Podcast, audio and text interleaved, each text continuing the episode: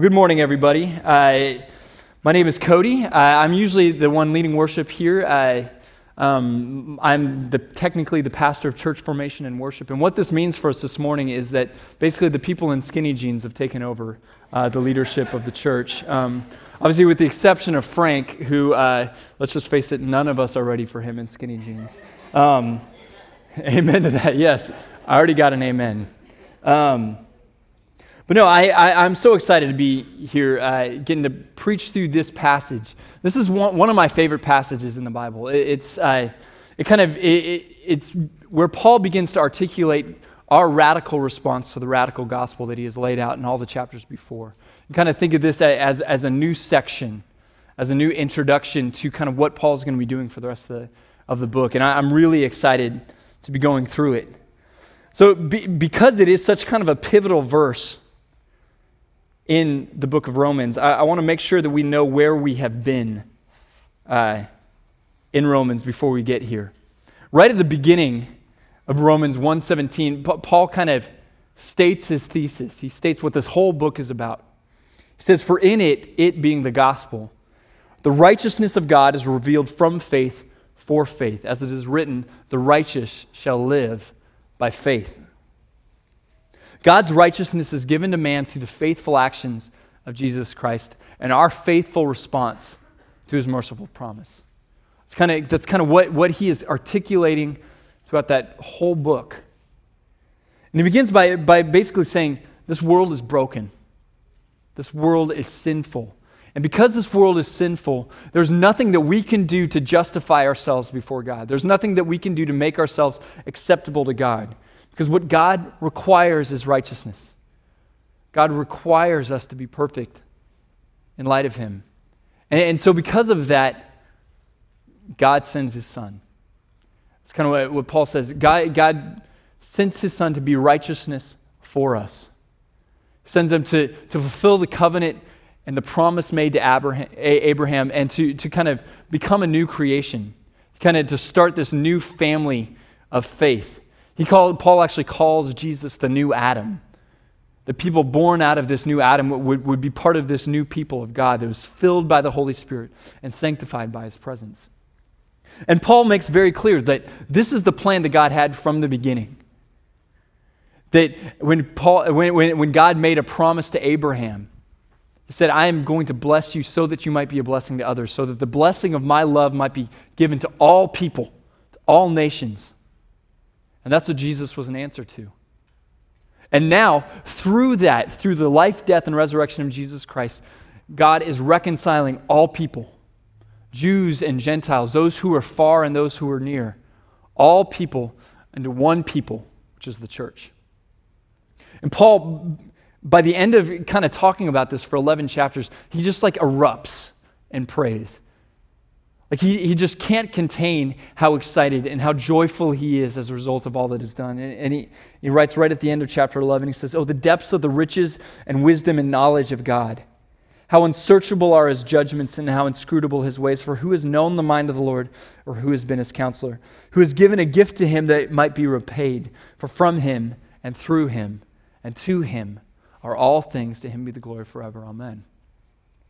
And this is what Frank talked about last week. This is the verse that the verses that he looked at. It says a good theology always leads to joyful doxology. That, that the good news of what Jesus has done for us, the good news of who God is and what we have in him, should cause us to worship him, should cause us to praise him, should cause us to respond with awe and with gratitude. And that, that's kind of where we're at. At the end of, of Romans eleven. See, without God's intervening grace, we would have been doomed to the just conclusions of our rebellion. But, but like a, a drowning man pulled out moments before his final breath, God has pulled us out from the misery of hell and into his perfect and, and, and life-giving presence and into his kingdom. That's kind of where we're at. This is the gospel. This is what Paul has been talking about for eleven chapters. And now we get to Romans twelve. And he says, "I appeal to you, therefore, brothers, by the mercies of God, to present your bodies as a living sacrifice, holy and acceptable to God, which is your spiritual worship. Do not be conformed to this world, but be transformed by the renewal of your mind, that by testing you may discern what is the will of God, what is good and acceptable and perfect. So I, a few weeks ago, I was at my nephew's first birthday party. I know this is a little weird, but I love going to one-year-olds' birthday parties. Um, just because it, usually it, it's during that that they get to taste sugar for the first time in their life. Like, and if you have not seen it, it's an incredible experience. Like, uh, like these poor kids. Like, you just look at them. Like, what has twenty-first century parenting done to our children? Like, their first year of life, all they have to look forward to are peas and squash and bananas and stuff like that. Like, literally the best thing that they have going for them is that they can have a banana. It's awful. It's terrible. It's cruel. But but then, like, on their first birthday, they get to have cake. And I, and I loved watching my nephew. We did this for our kids, too, and it was it was awesome. Like, they're just looking at this thing. Usually they're told not to put strange things in their mouth, but their parents are, like, encouraging them on and just looking around, not sure what to do. They take this little tiny bite, and then you just see it. Like, their eyes just get bigger than they've ever gotten before. Their mouths get huge, and they just start shoveling this thing all over them. It's in their mouths. It's all over their faces. It's on the wall behind them. It's on the neighbor's wall. I mean, it's like, it's just everywhere. And, and I love it. And, and as I was wa- watching my uh, nephew do this, I, I kept on thinking, like, I think this is a good picture of worship. As kind of what we were talking, specifically with what Frank was talking about last week, this is this is kind of what happens. We we get overwhelmed by the goodness of God. When we finally taste that forgiveness, when we finally taste that that the sweetness of God's love and God's mercy, that God has, has brought us into his family, that he has reconciled us into his people, we just we just erupt. We don't praise him because we're making ourselves. We praise him because we can't help it. It's like the, the little kid shoveling stuff into his mouth. He, he, he doesn't know how else to react to it. I think we think of worship like that, and I, and I think it's good that we think of worship like that, but as I was thinking about it, I, I think when we think of worship like that, it's right, but it's incomplete. See, the problem is, is that we'll think of it like that, and then we'll stop. We'll stop and say, okay, that's what worship is. Now let's talk about the rest of the Christian life. And, and, and going back to my nephew, like, in that moment, something else happens to this kid. It's not just delight that he's experienced, but there, there's been a fundamental shift now in what he knows can delight him. And that changes the way he lives. From then on, his poor parents will never be able to coax him to do anything. We'll never be able to coax him to clean up his room or to not pee on the bookshelves or to not hit his brother with the promise of sweet potatoes and carrots. Like, it, it's just it's just not going to cut it. No, nothing's going to cause him to do that. The only thing that will work from that moment on is sugar, ice cream, cookies, all this good stuff, because he knows that there's something greater that can delight him, and it's changed the way he lives. See, as we get into Romans twelve, one and two, and, and really the rest of Romans, Paul does make a pretty dramatic shift. In Romans one through eleven, Paul is basically talking about the, the gospel. He's defining what it is. It's his most in-depth treatise of the gospel. It's very detailed. It's very kind of difficult to wade through. And then you get to Romans twelve, and, and it's it's a very clear shift. He's starting to talk about this is practically what this means.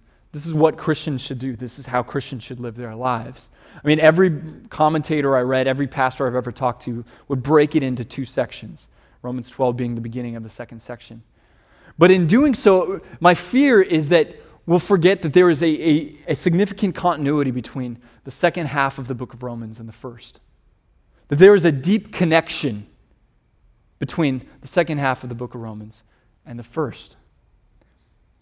See, when we experience the sweet flavor of God's life, we experience and we taste his goodness, we eat from the bread of life, we, we drink the living water that is that is his redemption, that is his salvation. Not only do we erupt in praise and delight, but there's something fundamental that changes us. We know now that something greater can delight us, and it should change the way we live. Paul, for the next few chapters, is going to basically outline how a Christian should live. what it means to live as a Christian. And sometimes he'll do so abstractly, sometimes very, very practically. He'll kind of go through, and, and, and that's basically what we're going to be doing for the next few months. And, and honestly, I think this will be really refreshing. Um, after spending a year and a half in, in some of the most in-depth, detailed uh, theology of the Bible, I think it's going to be very refreshing for us to kind of just dig into some practical application points. But what I don't want us to do is to separate what we're going to be talking about from now on from what we've already talked about. I don't want us to separate the practical from the theological, kind of the application from the instruction. We need to remember that when Paul is telling us to do all this stuff, he is telling us to do so because of the gospel. Because of the gospel, we use our gifts to serve one another. Because of the gospel, we abhor evil and love what is good. Because of the gospel, we submit to authorities. Because of the gospel, everything. This is how Paul begins chapter twelve. He says, I appeal to you, therefore, brothers, by the mercies of God. By the mercies of God isn't some reference to just something before in the verse. He's talking about everything that he's talked about before. By the mercies of God is kind of his way of saying, because of the gospel. He says, therefore, because of the mercies of God, because of all that has been said about what God has done for us in spite of our sin and rebellion, and what all, all that he has done with reconciling us, with forgiving us, with giving us the gift of his Spirit, with giving us new life, because of the gospel, this is how we should live. This is really kind of how I want you to think about what we're going to be preaching on over the next few months in the book of Romans. Like, we're going to say things in the upcoming weeks like, don't judge each other, or submit to authority, or live peaceably with others. You're going to hear that. And whenever you hear that, I want you to add the phrase because of the gospel in front of it. It says, because of the gospel, we don't judge each other. Because of the gospel, we submit to authority. Because of the gospel, we live peaceably with others. The Christian life is lived because of the gospel. Theology leads to doxology. That, that's kind of Frank's point from last week. Theology leads to doxology. The more we know about God, as we know who God is, it will lead to us praising him. But this isn't just doxology. This isn't just praise that happens in a moment. This isn't just praise that happens on Sunday when we, when we sing songs about God. This is praise that permeates every aspect of our lives. So when I said that worship is, when we think of worship like that, it's incomplete, this is what I mean. See, Paul is not moving on to some new topic for the rest of the book. He is actually kind of continuing with what happens at the end of chapter eleven and saying, this is what it means to worship God. A lot of times we'll kind of call the second section of Romans uh, kind of how should Christians live? And I think it's probably better titled, how should Christians worship? In light of the gospel, because of all that God has done, how should we worship? And we should worship him with praise. We should worship him with awe. We should worship him with delight. But we don't stop there. We worship him with a lifestyle of worship, with worshipful obedience. And so this is kind of what Paul is kind of setting himself up to do. The first two verses are really kind of like a summary catch-all statement. It's going to permeate through the rest of the book. It's kind of saying, if you have these three kind of grids in mind, these three commandments that he's kind of kind of give here, this is going to help shape and help help you kind of inform all the other stuff that I'm going to say. So that's kind of what Paul is doing here.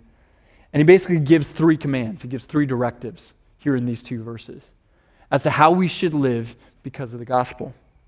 And the first directive is this. He says, because of the gospel, live all of life, all for Jesus. Because of the gospel, live all of life, all for Jesus. It says, to present your bodies as a living sacrifice, holy and acceptable to God, which is your spiritual worship. And to use language that we're used to hearing, Paul is basically saying here that because of the gospel, we are to live all of life, all for Jesus. If you've been around Redemption Church for any period of time, you've probably heard us use this phrase. We say it from the front almost every week, that all of life is all for Jesus. We actually have T-shirts that have this exact thing written on it. I almost wore one, but I thought that would just look lazy. Um, not that the shirts are lazy, so Uh, you can wear those whenever you want. Um, but uh, this is a big deal to us. This, this is something that it has become a big part of this church, and it's a big deal to Paul. This is, this is how he starts. He had an, an opportunity. The first thing that he had the opportunity to say with regards to how we should live in accordance with the gospel is this, that we should live all of life, all for Jesus. And I love that he starts by saying, present your bodies. It's important here to note that he uses bodies as opposed to, to, to other things, because it, it, it puts our response right on the ground. He doesn't say, present only your intellect or only your belief or only your mind. He says to present your bodies. The same things that we eat and drink with, that we run around with or sit around with. Same things that the laughs and cries. The thing that, if you're Sean Myers, steals guacamole from empty tables at restaurants. Um, like, that body, our bodies, that's what we're supposed to give to God. Because of the gospel, we are supposed to give every part of us, everything that happens from our bedrooms to our office, from our minds to our hands, everything is to be presented as a sacrifice, as an offering to God, a sacrifice that is that is full of the life of God, that is holy like God is holy, and that is pleasing and acceptable to Him. Because of the gospel, we are to live all of life, all for Jesus. I think for a long time in the evangelical church, this concept of, of presenting the physical as a sacrifice to God in obedience, it was really lost. I, and I think that we were pushing hard to reclaim it, which is part of the reason why we say all of life is all for Jesus. But I think it was really lost kind of in, in the, the modern church. Historically, this idea of presenting our life as kind of a sacrifice, as an offering to God, is thought of under the term of sacrament. Some of you guys have heard the word sacrament, but it, it basically means kind of this union of the divine and the common. That it, it's it's when we do something that is physical, that is material, that means and symbolizes something that is spiritual. You know, a great example is something that we're about to do uh, when I'm done here. That's communion. We do this every single week here. It's where we take bread and wine and we eat it. Now, I mean, in most contexts, that's not a spiritual thing. That's just something we do. That's something physical. But in the context of communion, when we drink the wine and we eat the bread, we're kind of proclaiming, remembering what Jesus did on the cross for us. Another example is baptism. So in a few weeks, we're going to baptize people, which is basically you just dunk them in water. You know, and I do that to my kids every time I'm in the pool with them. It, it, there's nothing special about just dunking in water. But when we do it in the context of baptism, we're kind of symbolizing the identity we have in Christ. We're identifying with the burial and resurrection of Jesus. And that's what we're doing when we're baptized. See, so when we say every single week that all of life is all for Jesus, we are trying as a church to reclaim in the Christian life the lifestyle of sacrament. We close our service and are told to go out and live on mission, to live out the gospel in our lives, in, in our neighborhoods, in our families, in our communities, in our work. We are trying to help us to reclaim a lifestyle of sacrament. Basically, your bank statements should cause people to remember the goodness of God, to proclaim His glory, and to anticipate the ultimate renewal of all things. If you're single, your singleness should cause people to remember the goodness of God, to proclaim His glory, and to anticipate the ultimate renewal of all things. If you're married, the same thing. Everything we eat and drink, everything we say and don't say, everything we do and don't do should remember the goodness of God, should proclaim His glory, and should anticipate His ultimate renewal of all things. Present your bodies as a living sacrifice, holy and acceptable God, for this is your spiritual worship. I love the way he ends this. Because, I mean, this is kind of a radical statement. He's just, he's coming straight at it. He's not leaving really any wiggle room. He's saying what you should do in light of the gospel is give everything. It's basically what he's saying. And then he goes on to kind of drive it further home and, he, and with when he tacks on, for this is your spiritual worship. It's basically saying, this is the only thing that makes sense in light of what God has done. This is the only thing that will be acceptable to God. This, the term spiritual worship, is it's really kind of a hard phrase to translate it into English. I mean, I think they translated it as best they could, but there was connotations with it when it was written. It would be kind of this idea of worship that is consistent with who God is, that is genuine, that has integrity. You can kind of hear in it echoes of First Samuel fifteen twenty-two, where it says, "As the Lord is great delight in burnt offerings and sacrifices, as in obeying the voice of the Lord. Behold, to obey is better than sacrifice, and to listen than the fat of rams." This is a theme that is that is developed throughout the whole Bible, from the law to the prophets to the Psalms. This is some, a theme with which Jesus kind of attacks the Pharisees with, with which James exhorts the church. This idea of, of the fact that the only thing that is acceptable to God, the only thing that really matters to him, the only thing that really makes sense in light of all that God has done and who he is, is an obedient life. We are to live our lives as a sacrament. Because of the gospel, we are to live all of life, all for Jesus. Paul continues uh, in verse two by giving kind of another directive. So we have, because of li- because of the gospel, all of life is all for Jesus. And then he goes on in verse two to say, because of the gospel, live with transformed desires. Because of the gospel, live with transformed desires. He writes, "Do not be conformed to this world, but be transformed by the renewing of the mind." Because of the gospel, live with transformed desires. Our natural life, our deepest affections, those things which drive everything that we do in this world, should not be conformed to the cultural system of this age, the cultural system that is set against the culture, system, age, and rule of God. Rather, our, our desires, our, our deepest affections, those things which drive every action, every choice that we have, every thought that we have, every belief that we hold dear, our, our deepest selves, need to be transformed by the Holy Spirit's renewing work. That's what he's saying here. Let me give you an example of what I mean between the difference of uh, being conformed to something and then being transformed. Uh, it's kind of like a, a confession for me. When I, when I was in college, I uh, I actually ate in, in a single sitting an entire box of Oreos, the the whole thing. Like it was it was much of it was just this haze. I, I don't remember a whole lot of it. I, I sat down, uh, just remember sitting down to watch a movie, opening it up, had that one of those easy peel tops, um, and like thirty minutes later, I remember reaching in there and just, there was nothing. They were all gone.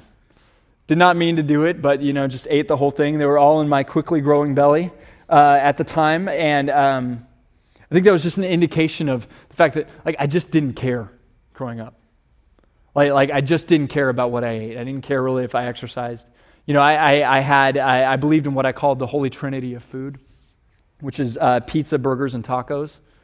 And that's kind of what I thought was kind of the fabric of the diet. I didn't know that there was actually a pyramid thing. I just thought it was these three basic things. You fill them in multiple times in the day. Um, like, like I just didn't care. I, and my metabolism was okay enough to where like it could ward off the really bad effects, but, and, and this shouldn't surprise anybody. As, as I got older, my metabolism wore off, and let's just say my body began to conform more and more to the system of unhealthiness and lack of exercise that I had going on in my life. I didn't like, I didn't set out to gain thirty pounds and, and grow a gut, or at times to have like three chins. Like that wasn't my goal. I didn't wake up one day, I'm like, I think that would look good. I'm gonna try that. You know, but but that's just kind of the way it works. I, I didn't necessarily intend to do that, but I was living in this system of unhealthiness. And as a result, my body over time was conforming to it. You know, I a few weeks ago I turned thirty, and, and my wife, as I approached my becoming thirty, I she kind of said, you know what, let's do this together. Let's let's change our diet together. I love how she says together, as though she needs to do anything. like, um, but let's do this together. And I, my body was, once again, more and more quickly conforming to this. So I'm like, okay, I'll try it. So I pretty much ate nothing but meat, vegetables, and fruit and water for like a month. And like, it was awful. Like, it was it was the worst thing I've ever done. Like, I was mad. I was tired. I was irritable. I, I like, I started dreaming, like actually dreaming about pizza and tacos. Like that that actually happened to me. I would wake up, I'm like, I just I just want them. That's all I want to eat right now. I mean, it was really hard. My my body had so conformed to this bad way of life that like it, it was really challenging. But the truth is, over time, something did happen. Like things began to change, and not only did like the gut begin to shrink and the three chins magically turn back into one, but like things that I used to think were gross, I actually kind of started to look forward to. Like I, I started looking forward to scrambled eggs and asparagus, to eating spaghetti squash and banana-based ice cream. Like I, I ended up becoming that guy that I used to make fun of, like my whole life growing up. And, and not only that, but the things that I used to love, like grossed me out. Like uh, I'll give you another example. I, I about a year ago, I drove out of my way to a K F C so that I could try what's called a K F C Double Down. Um, now, a few of you guys know what those are. For those of you who don't know what it is, a Double Down is a fried chicken sandwich that replaces the bread with fried chicken. It is fried chicken and cheese sandwiched between fried chicken. Uh, I'm pretty sure these things are illegal now. I actually checked their website. Like, it's not there. You will not find a K F C Double Down if you go there. Um, and apart from it being, at the time, one of the most delicious things I've ever eaten, uh, like, like I look back on that, and after going through this thing where we were learning about food, or I was eating stuff differently, saw all these changes, like the thought of eating something like that just grossed me out. It seemed so disgusting to me. See, my desires were transformed. My, because there was this new system that was informing what I did, this new system in which I was living, my desires were transformed, and my body was no longer conforming to just unhealthiness, but is transformed into a, well, it's semi-healthy. I won't call it healthy yet, but better. I, we need to know this. We have all been born into an unhealthy system. In fact, it's more than unhealthy. It is a lethal culture. It is a culture whose values are set against everything that God stands for. And it is changing us. It is shaping us, and it is ultimately going to kill us. This is happening to us right now. Like, we need to know this. This world system that we inhabit, this system of, that values self above all else, that medicates with things, that promotes the strong at the expense of the weak, that, that kind of illuminates us with shininess and, and, and replaces beauty with plastic. This world that is against everything that God stands for, that every value that He has is conforming us into its image. It is changing the way we think, the way we feel, the way we want. And if we if nothing happens to us, if nothing intervenes in our lives, it will kill us.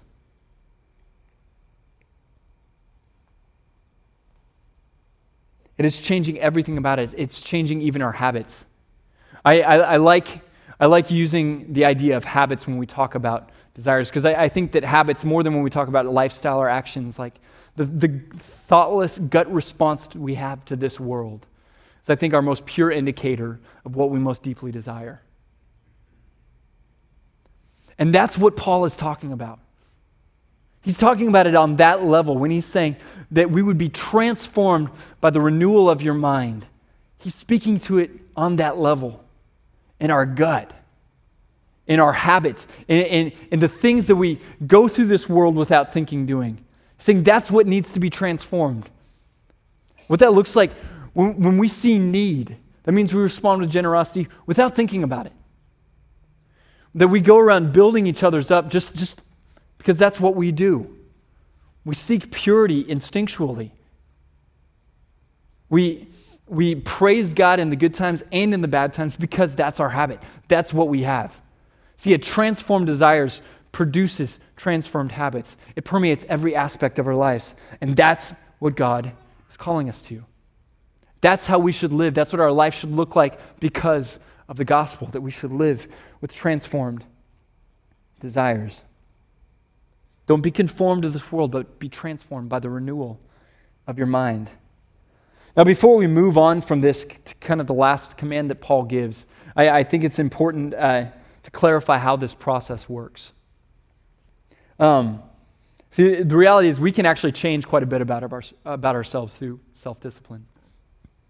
We can change actions, we can change lifestyle stuff. You know, we, we can even change, I think, to an extent, our desires. But because of sin, but because the deep embedded nature of sin and rebellion in our hearts, there is nothing that we can do to change our desires, our deepest desires, those things that most deeply drive everything that we do. Because of sin, there's nothing that we can do to change that.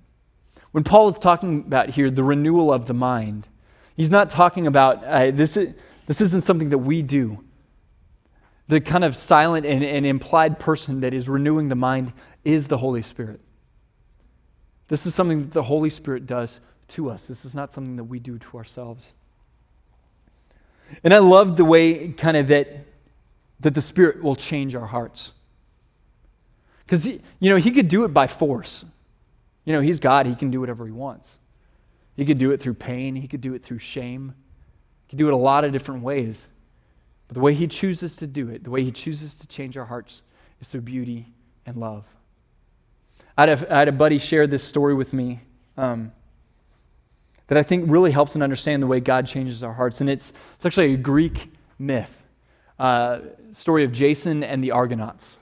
Jason was this guy, he wanted to be a ruler, and in order to be a ruler, he needed what's called the golden fleece, which is basically a shawl that you drape over your arm. And so he had to sail across the sea to do that. He had a boat called the Argo, and he had a bunch of people on it, which he called the Argonauts, which is Jason and the Argonauts. Now,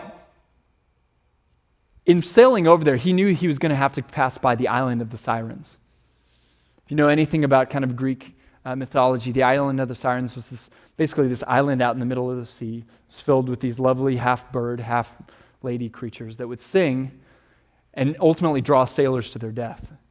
There was these jagged rocks surrounding it. And the, the siren songs were these probably beautiful songs that after being out at sea for so long, they would hear this and they just said, I, I, I need to I need to be there. And they would always turn their ships and they would just die. That's what the sirens were. And Jason knew that he was going to have to pass by these people. And so what he does is he he brought this man named Orpheus. Orpheus was the best singer, kind of uh, songwriter, music maker of his age. They once said of Orpheus, he, he was walking through the forest on his way to the shore, playing a song and singing it, and the trees uprooted themselves and walked down to the beach and planted themselves on the shore just so they could hear the end of Orpheus' song. So Jason brought this man Orpheus with him. And as they approached the sirens, they, they began to hear him sing. He said, Orpheus, I want you to play. And Orpheus began to play. He began to sing. And everybody was so, so overwhelmed by the beauty and the power of Orpheus' song that they didn't even hear the sirens singing. And they passed on in safety.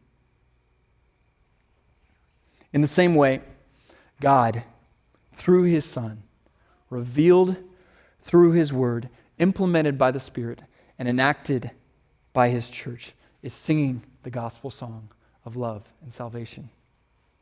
He is singing it right now. And its beauty drowns out the cheap and deadly songs of this world. His song is more compelling than the song of lust and greed, of comparison, of conquest.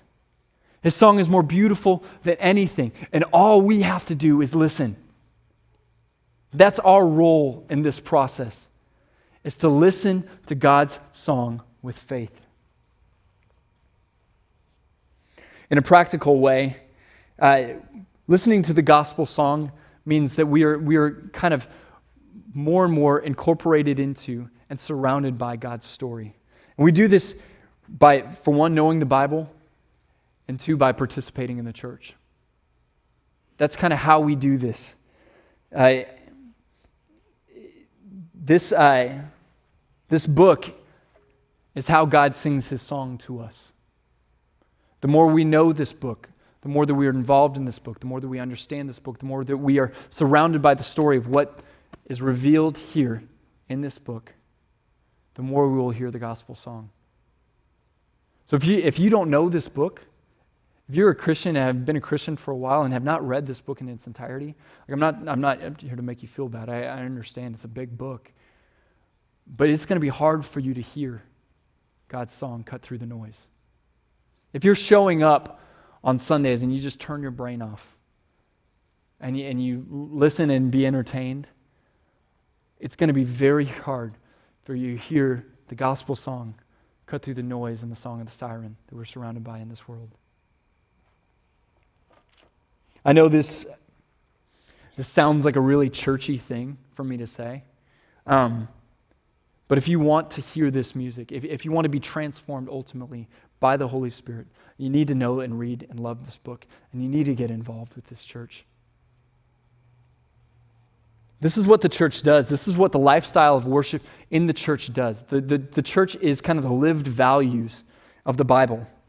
So when, when you show up on Sunday mornings, you're not just we're not just up here playing hopefully good music, and uh, we're not just giving you interesting sermons for you to think about, and we're not providing kind of community time. Like, we are amplifying the gospel song so that you might hear it more clearly.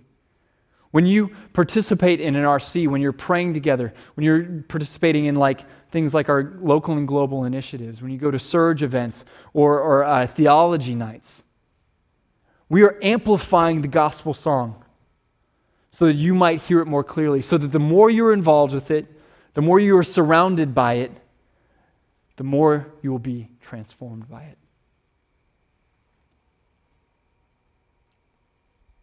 Paul says that that because of the gospel, we're to live all of our life, all for Jesus, and live with transformed desires. Those are the, kind of the two ways that he starts it out, and he has one more thing that he says. He says, because of the gospel, do what God wants. Because of the gospel, do what God wants. It says that by testing you might discern what is the will of God, what is good and acceptable and perfect. Now, I, knew, I know some of you guys might be thinking this, that, that when I say that, that sounds a lot like legalism. You know, I, I don't know if it's because we're Americans or because we're Protestants or, or because we're both, but there are a few things that anger us more than being told that we're supposed to do what God says. And not only that, that God actually expects that from us. That God expects us to live and to do what God wants.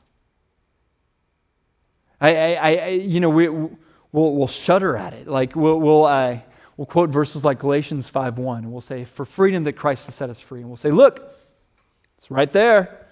I've been freed from it. I don't need those rules. I don't need God's law. I've got a relationship with him, and now I can do what I want. I'm free. We'll say that. We'll, we'll, we'll use the Bible to actually justify us kind of pushing against him. And anytime anybody says, well, you know, you know, part of being a Christian is being obedient, and we just put up in arms.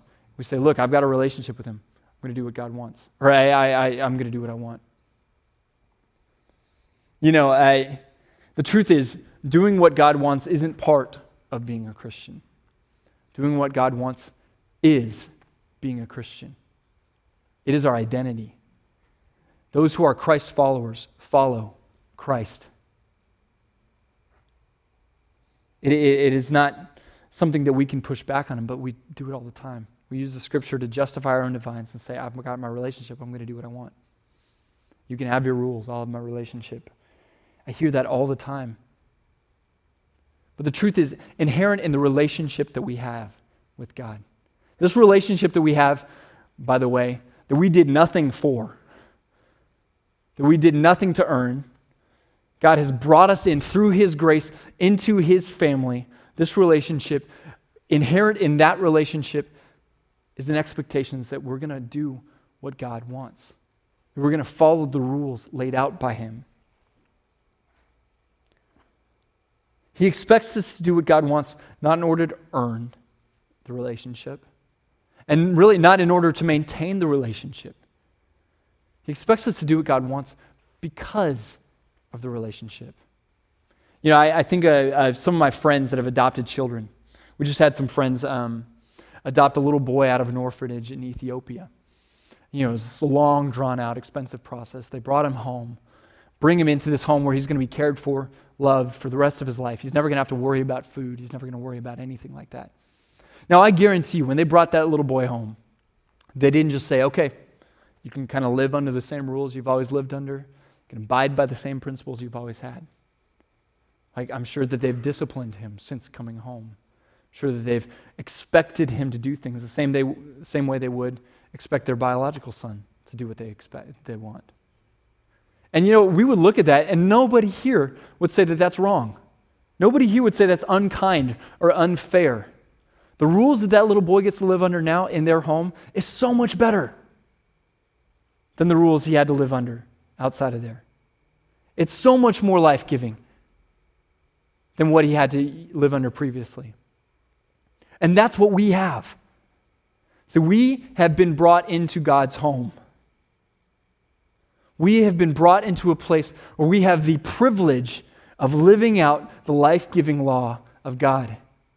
It is God's expectation that we do this, not because he wants to hurt us, not because he wants to restrict us, but because he knows that this is the best thing for us. That living life under his rule, living life under his will, is so much better than living a life under the rule and reign of a life apart from God.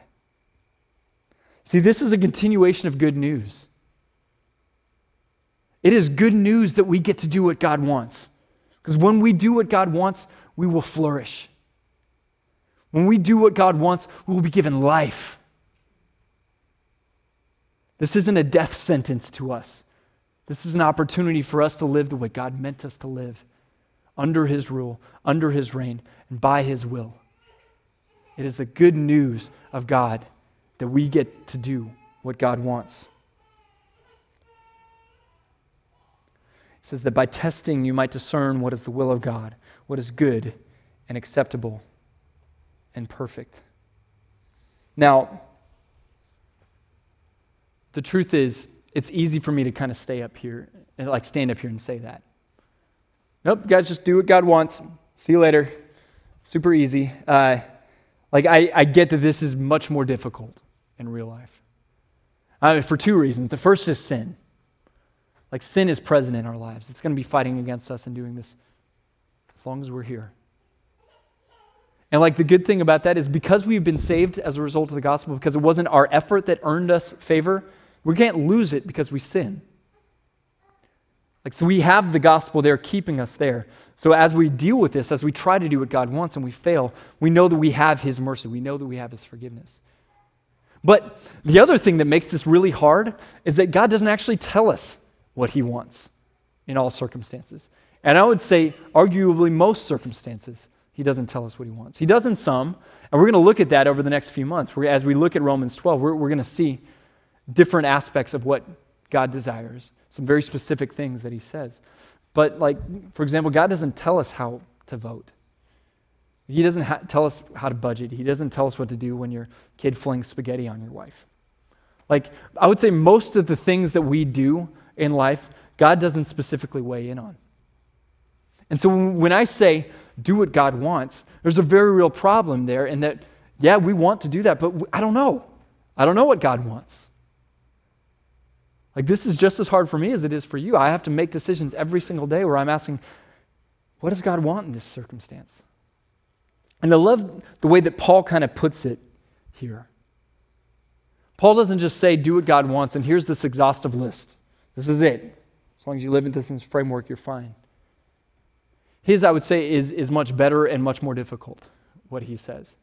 He says that if you're living all of your life, all for Jesus, if you are intentionally giving your life as a sacrifice, living life as a sacrament to God, and if you're living with transformed desires, if you're allowing the culture of God, the beauty of the gospel song of his love to inform us, to shape us, to mold us, and to transform us, then we are going to have a renewed mind.